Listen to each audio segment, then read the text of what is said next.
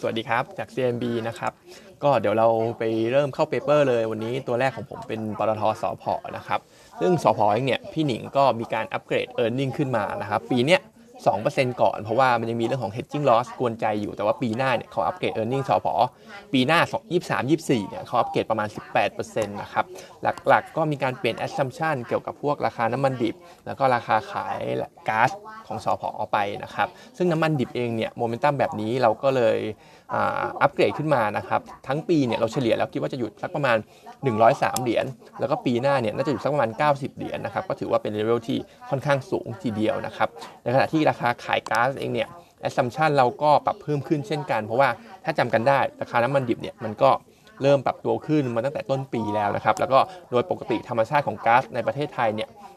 ราคาขายมันจะแลกราคาน้ำมันดิบโลกสักประมาณ 6 เดือน เพราะฉะนั้นเนี่ยมันผ่านมาเกือบ 6 เดือนแล้วจะเริ่ม ไอราคาก๊าซที่สพขายเนี่ยจะเริ่มสะท้อนภาพราคาน้ำมันดิบที่ปรับตัวสูงขึ้นแล้วนะครับ เพราะฉะนั้นทั้งปีเราคิดว่าราคาขายก๊าซต่อ MMBTU เนี่ยเราคิดว่าจะอยู่สักประมาณ 6.21 เหรียญนะครับผมแล้วก็เทียบกับปีที่แล้วเนี่ยอยู่ที่ประมาณ 5.7 เหรียญดูเป็นทศนิยมอาจจะขึ้นไม่เยอะ แต่ว่าจริง ๆ แล้วเนี่ยมันมีนัยยะนะครับในขณะที่ราคาขายครึ่งหลังเทียบกับครึ่งแรกเดี๋ยวจะเห็นครึ่งหลังเนี่ยราคาขายค่อนข้างปรับตัวสูงทีเดียวนะครับแต่ว่าเอเวอเรจทั้งปีเนี่ยอย่างที่ผมบอกอยู่ที่ประมาณ 6.2 เหรียญนะครับก็ด้วย assumption 2อย่างนี้ก็เลยมีการปรับ e a r n i n g สอพอขึ้นนะครับ ในขณะที่วิวของภาพน้ำมันดิบ เรายังมองเหมือนเดิมนะครับ เพราะว่าถึงแม้ว่าจะ รัสเซียเนี่ยจะจบสงครามได้ แต่คิดว่าทางยุโรปน่าจะยังไม่เลิก sanction เร็วๆนี้นะครับ เพราะฉะนั้นตัว supply global คงยังตึงๆอยู่ ตรงเนี้ยรวมไปถึงพวกสมาชิกโอเปกบางคน ยกตัวอย่างเช่นไนจีเรียอัลจีเรียเนี่ยก็ไม่สามารถผลิตตาม production ของตัวเองได้นะครับ ก็ทำให้ supply มันยัง tight อยู่ถึงแม้ว่าโอเปกจะเพิ่ม output ขึ้นมา ในขณะที่ demand สูง utilization rate ของโรงกลั่นต่างๆ ทั่วโลกปรับตัวขึ้นอยู่ทั้งหมดทั้งนั้นนะครับ เพราะฉะนั้น demand เรื่องของน้ำมันดิบสูง supply ไม่ค่อยพอภาพก็เป็นของ supply ตึงตัวแบบที่เรามองอยู่ตลอดนะครับต่อพอเราก็ สถานการณ์อย่างนี้เราก็คิดว่าแนะนำซื้ออยู่เหมือนเดิม แล้วก็ปรับปรับ earning ขึ้นมาก็เลยปรับ target ขึ้นมาครับตอนนี้อยู่ที่ประมาณ 196 บาทนะครับในขณะที่อีกเรื่องหนึ่งที่เป็นจุด remark ไว้ก็คือเรื่องของ hedging loss แต่ว่าเรื่องนี้ตลาดก็รับรู้มาหมดแล้วนะครับซึ่งจริงๆ hedging loss เนี่ยไม่ต้องกังวลก็ได้นะครับ เพราะว่าในช่วงของควอเตอร์สเป็นต้นไปเนี่ยเราจะเห็นเรื่องเราเราน่าจะเห็นเรื่องของ hedging loss เนี่ยมันน้อยลง เทียบกับช่วง quarter หนึ่งนะครับแล้วก็ถ้าเทียบครึ่งแรกกับครึ่งหลังเนี่ยครึ่งหลังของปีเนี่ยก็จะลดลงแบบมีนัยสำคัญด้วยนะครับเพราะฉะนั้นไม่ได้เป็นแค่ remark ไว้แล้วกันไม่ได้เป็นอะไรที่น่ากังวลขนาดนั้นตลาดน่าจะรับรู้ไปแล้วสผ. target 196นะครับ ในขณะที่ตัวของฮาน่าวันนี้เรามี preview quarter สองนะครับ ซึ่ง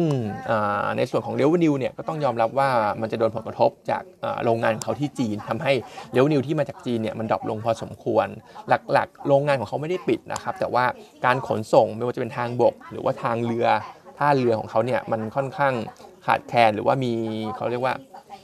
มันอึดมันหนา congestion นะครับมันมี congestion ทำให้ชั่วโมงการรอการขนส่งเนี่ยมันมากขึ้นเป็นเท่าตัวเลย ก็เลยทำให้ยอดจากจีนเนี่ยหายไป แต่ว่าด้วยความที่ว่าในไทยมันยังดีอยู่ แล้วก็มีเห็นการเติบโตอยู่เนี่ยก็เลยออฟเซ็ตกันแล้วเนี่ยก็น่าจะทำให้รายได้ของฮาน่าใน quarter สองนะครับเป็นแฟลตได้ ในขณะที่ถ้าลงไปดูตัวเลข bottom line อาจจะเห็นติดลบเยอะหน่อยประมาณ 51% year on year แล้วก็ลบ 5% Q on Q นะครับ ตรงนี้กำไร quarter สองเราคิดว่า 381 ล้านบาท หลักๆที่ติดลบเยอะเป็นเพราะฐานสูง ของ gross margin ในปีที่แล้วนะครับปีที่แล้วเนี่ยควอเตอร์สทำถึง 16.8%เลยนะครับถือว่าค่อนข้างสูง แต่ว่าปีเนี้ยเดี๋ยวน่าจะเหลือสักประมาณ 10 ต้นๆเองนะครับเพราะว่าอย่างที่ว่าแปลว่าทางจีนก็ไม่ค่อยดี แล้วเรามีเรื่อง inflation ด้วย ซึ่ง inflation เนี่ยก็เป็นอีกหนึ่งปัญหานะครับเพราะว่าค่าไฟมันเพิ่มขึ้นทำให้ต้นทุนของฮาน่าก็เพิ่มขึ้นเช่นกันนะครับแต่ว่าโชคดีหน่อยที่ช่วงเนี้ยช่วง quarter สองที่ผ่านมาเนี่ยไอ้พวกเงินบาทมันก็อ่อนค่าลงนะมันก็พอที่จะบรรเทาได้มากนะครับในขณะที่ตัวของธุรกิจใหม่ ตรงนี้เราคาดมันยังมี loss อยู่นะครับตรงค่าใช้จ่ายที่เกิดขึ้นเนี่ยแต่เราคาดว่า loss ตรงเนี้ยจะน้อยลงแบบมีนัยสำคัญวันเมื่อมี best mass production และในช่วงควอเตอร์สเราคาดว่าจะเกิดขึ้นในควอเตอร์สนะสำหรับ mass production แล้วก็ SIC เนี่ยคิดว่าจะเบรกอีเวนต์ได้ในปี 2024 เป็นต้นไปนะครับ ซึ่ง ควอเตอร์สองเนี่ยก็ต้องยอมรับว่ามันแย่แต่ผมก็มองว่าอาจจะเป็นบอททอมเอาก็ได้ อาจจะเป็นบอททอมของปีก็ได้สำหรับตัวฮาน่าครับเพราะว่าตอนนี้สถานการณ์ในจีนเนี่ยทุกอย่างมันดูดีขึ้นแล้วไอชั่วโมงไอพอร์ตคอนเกชันก็ขี้คลายลงไอชั่วโมงการรอการรอยกของลงของอะไรพวกเนี้ยก็ ดีขึ้น 50 เกิน 50%แล้วนะครับ เพราะฉะนั้นก็น่าจะเห็นสถานการณ์ที่ดีขึ้นของฮาน่าก็เลยแนะนำซื้ออยู่นะครับ target price เนี่ยปรับลงนะครับ เพราะว่าคัด e a r n i n g ลงจากสถานการณ์ในจีน ก็ target price เหลือ 62 บาท ก็คิดว่าไม่ต้องรีบสำหรับตัวนี้ถึงแม้ valuation ดูมีดาวไซด์ต่ำ up side มีพอสมควรก็ไม่ต้องรีบก็ได้ เพราะว่าตอนนี้ผมคิดว่าลองงบ quarter สองออกก็เป็นอะไรที่ก็ก็ก็ ลองงบ quarter สองออกก็เป็นอะไรที่เขาเรียกว่าเป็นกลุ่มที่ไม่เลวนะครับ ก็รอดูงบ quarter สองก่อนก็ได้ แล้วก็ comment ข่าวนิดนึงนะครับ เห็นว่ากลุ่มสหพัฒน์เริ่มที่อยากจะปรับราคาสินค้าของตัวเองขึ้น ซึ่งสินค้าของเขาเนี่ยมันอยู่ในชีวิตประจำวันเราค่อนข้างเยอะ ตรงนี้ส่วนตัวผมมองว่ามันเริ่มที่จะกระทบ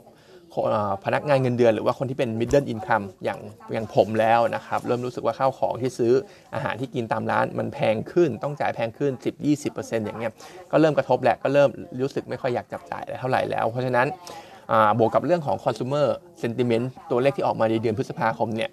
ต่ำที่สุดในรอบ 9 เดือนด้วย เพราะฉะนั้นก็คิดว่าเศรษฐกิจไทยในช่วงนี้อาจจะไม่ได้ดีเท่าไหร่นะครับ ตลาดหุ้นของเราก็ค่อนข้างไร้ปัจจัยบวกในช่วงนี้ ยกเว้นพวกโฟล์ฝรั่งอะไรพวกนี้นะครับที่มันยังพอประคองประคองได้เท่านั้นเองนะครับเพราะฉะนั้นก็คิดว่าช่วงนี้ก็เป็นจังหวะในการลดพอร์ตที่ดีนะครับ วันนี้ผมก็มีเท่านี้นะครับ